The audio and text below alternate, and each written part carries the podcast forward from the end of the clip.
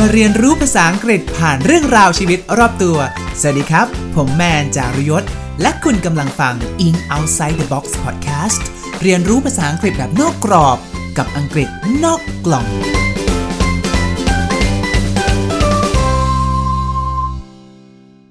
Hi ทุกคนแมนครับ และนี่คือรายการ In Outside the Box อังกฤษนอกกล่อง รายการที่จะพาท่านไปเรียนรู้ภาษาอังกฤษผ่านเรื่องราวชีวิตรอบตัว หลังจากที่ดูซีรีส์ Live Action ของ One Piece ใน Netflix เอาไปแล้ว แบบ 8 ตอนรวดวันเดียวจบ ภาษาอังกฤษใช้คำว่า binge watch เป็น verb นะฮะ เวลาที่เราจะบอกใครว่าเราดูซีรีส์แบบติดมากไม่ได้หลับไม่ได้นอนเลย เราใช้ verb ภาษาอังกฤษว่า binge watch ยกตัวอย่างเช่น I binge watched the One Piece live action series last night เมื่อคืนฉันดูซีรีส์ One Piece 8 ตอนรวดเลย พอดูเสร็จแล้วเราก็โดนนักแสดงทั้งแคสตกอะทุกคนอืมน่ารักมาก เคมีทุกคนดีมากอะโดยเฉพาะแมคเคนยูคือที่ เราก็เลยไปไล่ binge watch คลิปโปรโมทนักแสดงอื่นๆที่ Netflix ปล่อยออกมาอีกทุกคนมีหลายคลิปเลย แล้วเราก็ไปสุดเจอคลิปนี้ Who's got the most rich ใครมีเสน่ห์ที่สุด rich ในที่นี้นะครับเป็นคำแสลงย่อมาจาก charisma แปลว่าเสน่ห์แล้วมันดีมากเราชอบมากถึงขั้นที่ต้องหยิบเอาคลิปนี้มาแตกสับชวนทุกคนเมาส์มอยด้วยกันเลย ใครอยากรู้มุกจีบหนุ่มสาวเสี่ยวๆแบบฝรั่งเวอร์ชัน One Piece วันนี้ห้ามพลาด พร้อมแล้วเราไปชมกันเลย คลิปนี้นะฮะเขาจะให้นักแสดง One Piece ทั้ง 4 คนนะครับ มาแข่งกันบริหารเสน่ห์โดยการพูดประโยคเสี่ยวๆเลี่ยนๆผลัดกันไปคนละประโยค แล้วเดี๋ยวเรามาลองดูกันที่ว่าเพื่อนๆน่ะโดนใครตกมากที่สุด ไปลองดูตัวอย่างอุ่นเครื่องกันสักประโยคดีกว่า Hey, do I have scurvy? Because suddenly I'm weak in the knees. Hey do I have scurvy เอ๊ะฉันมี scurvy หรือเปล่า อยู่ดีๆก็รู้สึกเข่ามันอ่อนระทวยไปหมด ยืนไม่ไหว weak in the knees เราว่าปัญหาของประโยคนี้น่าจะมีคำเดียวเลยแมทุกคน คือคำว่า scurvy ที่แปลไม่ออก แมนเองก็ไม่รู้เหมือนกันจะต้องไปเปิดดิกหาเอา ถึงได้ร้องอ๋อว่า scurvy แปลว่าโรคลักกระปิดลักกระเปิด โรคขาดวิตามินซี อาการของมันก็จะเป็นแบบเลือดออกตามไรฟัน พวกข้อพับข้อเข่าก็จะไม่ค่อยมีแรงนะฮะ ใครมันจะไปรู้คำศัพท์คำนี้ว่าลักกระปิดลักกระเปิดจะดิกชันนารีช่วยเราได้ เพราะฉะนั้นนะประโยคนี้เขาต้องการจะสื่อความว่า เอ๊ะนี่ฉันเป็นโรคลักกระปิดลักกระเปิด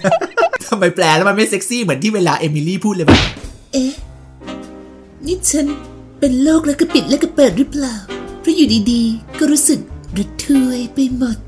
ก็คือจะ อ่อยผู้นั่นเอง เวลาเราพูดถึงการเรียนภาษาต่างประเทศใช่ไหมทุกคน หลายๆคนก็จะนึกถึงว่าต้องท่องกฎ grammar หรือไม่ก็ต้องจำศัพท์เยอะๆใช่ไหมฮะ แต่มันจะมีหลาย ๆ ครั้งเลยที่เราแปลศัพท์ออกหมดทุกคำนะ แต่มันก็ยังไม่เก็ตไม่เข้าใจอยู่ดี เพราะความท้าทายของการเรียนภาษาครับ มันยังมีเรื่องของโจ๊ก มุก idiom สำนวน sarcasm จิกกัด และอีกมากมายนะไปทั่วที่ที่ทำให้ประโยคมันไม่ได้มีความหมายตรงๆทำให้เราเรียนภาษาได้สนุกขึ้นอีกเยอะเลย สนุกไหมหรือมันสนุกอยู่คนเดียว เพราะฉะนั้นถ้าเพื่อนๆอนๆ คนไหนฟังประโยคในคลิปนี้แล้วแปลออกทันที โดยไม่ต้องให้คนอื่นมาอธิบายให้ นั่นหมายความว่าเพื่อนๆ ก็เทพเอาเรื่องอยู่นะ แต่ใครที่ฟังแล้วไม่เก็ตไม่ต้องกังวลฮะ เพราะแมนอยู่กับทุกคนตรงนี้ เราจะไปแกะรหัสมุกเสียวๆ แบบฝรั่ง ด้วยกันไปดูประโยคที่สองกันดีกว่า must have eaten gum gum fruit 'cause my heart bounces every time I see you. Bounce ครับแปลว่าเด้งดึง แฟนวันพีชนะะคงจะรู้ว่า ในโลกของวันพีชเนี่ยนะมันจะมีผลไม้ที่เรียกว่า devil fruit ที่ใครกินเข้าไป ก็จะให้ความสามารถพิเศษเหนือมนุษย์ โดยที่ผลไม้แต่ละลูกเนี่ยก็จะให้ความสามารถพิเศษที่ต่างกันออกไป ของลูฟี่ที่ลูฟี่กินเข้าไปเนี่ยฮะเรียกว่า gum gum fruit ที่กินเข้าไปแล้วทำให้ตัวลูฟี่ยืดหดได้เหมือนหนังยาง เพราะฉะนั้นประโยคนี้จึงหมายความว่า ฉันต้องกินผลกำกำไปแน่ๆ เพราะใจฉันมันเด้งดึงดังทุกครั้งที่ได้เจอเธอฮะอขอแถม grammar อันนี้สักหน่อยหนึ่งนะฮะ must have eaten เชื่อว่าหลายๆคนน่าจะคุ้นเคยคำว่า must ที่แปลว่าต้องทำใช่ไหม I must go ฉันต้องไป I must eat this ฉันต้องกินสิ่งนี้ แต่เวลาที่ทุกคนไปเจอ must have บวกด้วย verb ช่อง 3 มันจะไม่ได้แปลว่าต้องทำแล้วล่ะ แต่มันจะให้ความหมายว่าต้องทำสิ่งนี้แน่ ๆ ไปแล้วในอดีตแน่ ๆ เลย ยกตัวอย่างเช่น Matsusaka must have killed Shiro Matsusaka ต้องเป็นคนฆ่า Shiro แน่ๆ I must have eaten gum gum fruit ก็เลยหมายถึงต้องเป็นเพราะฉันกินผลกำกำเข้าไปแน่ ๆ เลย นั่นเอง I may not be your first mate, but you can be my captain any day. Mate ครับผมปกติคำนี้แปลว่าเพื่อน แปลว่าสหายคล้ายๆกับ friend นะทุกคน เวลาเราเห็น mate คำไหนนะให้รู้ว่าเลยเป็นเพื่อนของเรา ยกตัวอย่างเช่น classmate คือเพื่อนร่วมชั้นเรียนของเรา roommate คือเพื่อนที่แชร์หออยู่ในห้องเดียวกันกับเรา soulmate คือคนที่แชร์จิตวิญญาณกับเราเนื้อคู่นั่นเอง แต่ first mate ในที่นี้ทุกคนไม่ได้แปลว่าเพื่อนคนแรกนะ first mate เป็นคำศัพท์ในวงการเดินเรือ หมายถึงตำแหน่งรองกับตัน ซึ่งจุดนี้เลยทำให้เราสงสัยว่าทำไมคนแปลซับไทย และภาคไทยของ Netflix ถึงตัดสินใจแปลฉากที่โซโรคุยกับลูฟี่ โดยใช้คำว่า first mate แปลว่าเป็นเพื่อนคนแรก You're my captain, Luffy. And I'm your first mate. ก่อนจะไปดูกันต่อนะฮะ อยากให้ทุกคนจินตนาการว่าวันนี้ประโยคที่เราจะได้ฟังกันในคลิปนี้มันก็เหมือนกับมุกเสียวๆที่เราเล่นกันที่พอฟังแล้วแบบต้องกรอกตาบนอืม เช่น มาหาเราหน่อยสิวันนี้เราเป็นไข้อะไข้เธอไม่ดาดขาดเธอไม่ได้ ถึงผมไม่ใช่แร็คคูนแต่ผมก็รักคุณนะครับ กล้องไม่โฟกัส เพราะความชัดมันอยู่ที่เธอ ประโยคที่เรากำลังจะได้ฟังกัน มันก็จะเป็นแบบนี้ในภาษาอังกฤษไม่ต่างจากภาษาไทยเลย Are you an octopus? Because you occupy my thoughts. โอ้ยไม่ไหวแล้วชอบสำเนียงแทสมากตกเลยโดนตกเพราะสำเนียงของแทสเลยอะประโยคนี้เข้าใจกันไหมครับทุกคนเป็นการเล่นคำว่า octopus octopus แปลว่า pop quiz คำว่า octopus แปลว่าอะไร ข้อ 1 ปลาหมึก ข้อ 2 ปลาเก๋า เก่งมาก octopus แปลว่าปลาหมึก ซึ่งก็เป็นสัตว์ทะเลที่เจอในเวลาเดินเรือคำว่า octopi คืออะไร เพราะจริงๆ แล้ว เขาจงใจจะเล่น octopus กับคำว่า occupy occupy เป็น verb แปลว่าดึงดูดความสนใจทำให้ใครมาหมกมุ่น เช่น you occupy my thoughts ก็คือเธอทำให้ฉันหมกมุ่นคิดถึงแต่เธอ เสียง octopus ที่แปลว่าปลาหมึกเนี่ย มันคล้ายๆกับคำว่า occupy เขาเลยเอามาสร้างเป็น octopi เล่นคำเสียวๆ นั่นเองฮะ เหมือนแบบผมไม่ใช่ raccoon แต่ผมก็รักคุณนะครับ คุณเป็นปลาหมึกเหรอครับ เพราะคุณเข้ามามัดใจผมไปหมดแล้ว I thought I was a skilled thief, but just like that, you've stolen my heart. ฉันเคยคิดว่าตัวเองเป็นโจรที่เก่งกาจซะอีก แต่กลายเป็นว่าเป็นเธอที่เข้ามาขโมยหัวใจฉันไป เล่นมุกโจรขโมยหัวใจแล้วหนึ่ง เชื่อว่าหลายคนน่าจะรู้จักคำว่า skill แปลว่าทักษะ English skill ก็คือทักษะการใช้ภาษาอังกฤษ แต่ถ้าเกิดเราเจอ skill ที่เติม ed แบบนี้มันเอาไปวางไว้หน้าคำไหนก็ต้องการจะสื่อว่าเราเป็นคนที่ทำเรื่องนั้นได้เก่ง ยกตัวอย่างเช่น a skilled pianist คนที่เล่นเปียโนได้เก่ง a skilled teacher คุณครูที่สอนเก่ง a skilled thief โจรที่ขโมยเก่งนั่นเอง What do you say we rename this boat the Going Married? Let's go. เรามาตั้งชื่อเรือใหม่ดีไหมอะ ชื่อว่าไปแต่งงานกันไหม แฟนวันพีชรู้กันใช่ไหมฮะว่าเรือโจรสลัดของกลุ่มหมวกฟางลำแรก ชื่อว่า The Going Merry Merry คำนี้เราคงได้ยินกันบ่อยๆเวลาที่เราอยู่ในช่วงคริสต์มาสนะ เพราะมันอยู่ในคำว่า Merry Christmas Merry แปลว่าความสุข Merry Christmas ก็คือการอวยพรให้สุขสันต์วันคริสต์มาสนั่นเอง ชื่อเรือ The Going Merry ก็เป็นในในๆบอกว่าเรือลำนี้จะพาไปพบกับการผจญภัยและช่วงเวลาที่สนุกสุขสันต์ลันลา แล้วเจ้าคำว่า marry เนี่ยมันก็มาพร้อมกับ verb marry อีกคำหนึ่งที่แปลว่าแต่งงานได้ด้วย เขาก็เลยเอามาเล่นคำว่า going married ที่แปลว่าไปแต่งงานกันเถอะ With me, you'll never drown. I'm a great mouth. At mouth.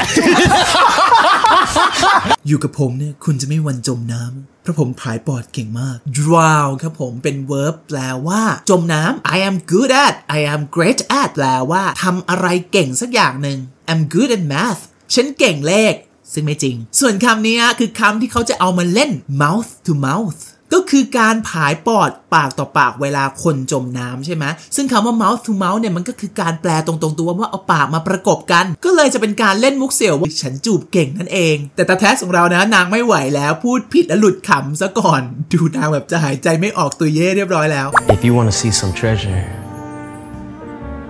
I'll show you my chest. ประโยคนี้เราชอบมากทุกคน เจคอบคืออูซบจริง ๆ อะ อยากจะดูขุมทรัพย์ไหมล่ะครับ เดี๋ยวผมเปิดหีบให้ดู หีบอะไรเขาจะเล่นคำนี้ฮะ treasure แปลว่าขุมสมบัติ chest แปลว่าหีบสมบัติ แต่ในขณะเดียวกันคำว่า chest เนี่ย มันก็แปลว่าหน้าอกได้ด้วย ก็คือจะโชว์นมให้สาวดูแล้วหนึ่ง มาถึงตรงนี้ทุกคนจะสังเกตไหมฮะว่ามุกเสียวๆ ที่เขาเลือกมาแต่ละอันน่ะมันจะ relate หรือเชื่อมโยงเกี่ยวกับ One Piece หรือโจรสลัดทั้งนั้นเลย Are you a tangerine? Because I find you appealing. Tangerine แปลว่าส้มครับ คล้ายๆกับ orange มุกนี้ก็จะเกี่ยวข้องกับตัวนามินะ ใครดูซีรีส์หรือว่าอ่านมังงะดูแอนิเมะมา ก็จะรู้ว่าแม่ของนามิเนี่ยจะปลูกส้มทำสวนส้มชีวิตนามิก็จะเกี่ยวข้องกับส้ม appealing ที่นี้ครับ มาจาก verb peel แปลว่า ปอกเปลือกแบบปอกเปลือกผลไม้อะไรเงี้ย ซึ่งเสียงคำนี้มันไปพ้องกับคำว่า appealing เป็น adjective แปลว่า มีเสน่ห์ดึงดูดใจ คล้ายกับคำว่า attractive ก็เลยเล่นคำว่า นี่คนหรือส้มนะน่าจะมาปอกกินที่สุดเลย ขอแถมอีกนิดนึง น้องคนไหนที่ต้องสอบ TGAT TCAS นะครับประโยคนี้เลย I find you appealing I find you โอ้ฉันหาเธอ ไม่ใช่นะฮะไฟล์ที่เรารู้จักแปลว่าหาก็จริง แต่ถ้าเกิดเราไปเจอเขาถามว่า How do you find Bangkok เธอหากรุงเทพเจอได้ยังไงอ๋อฉันนั่งเครื่องบินมานะจ๊ะ เปิด Google Map เอา เหรอ ไม่ใช่นะฮะ How do you find จุดๆๆหมายถึงคุณคิดยังไงรู้สึกยังไงกับสิ่งนั้น How do you find Bangkok คุณรู้สึกยังไงกับกรุงเทพ I find it appealing ฉันรู้สึกว่ามันมีเสน่ห์น่าดึงดูดใจจังเลย ไม่ได้เกี่ยวอะไรกับหาเด้อเพราะสอบชอบออกมาหลอกมาก Call me Roger. Because if you went on a date with me, I'd be very jolly.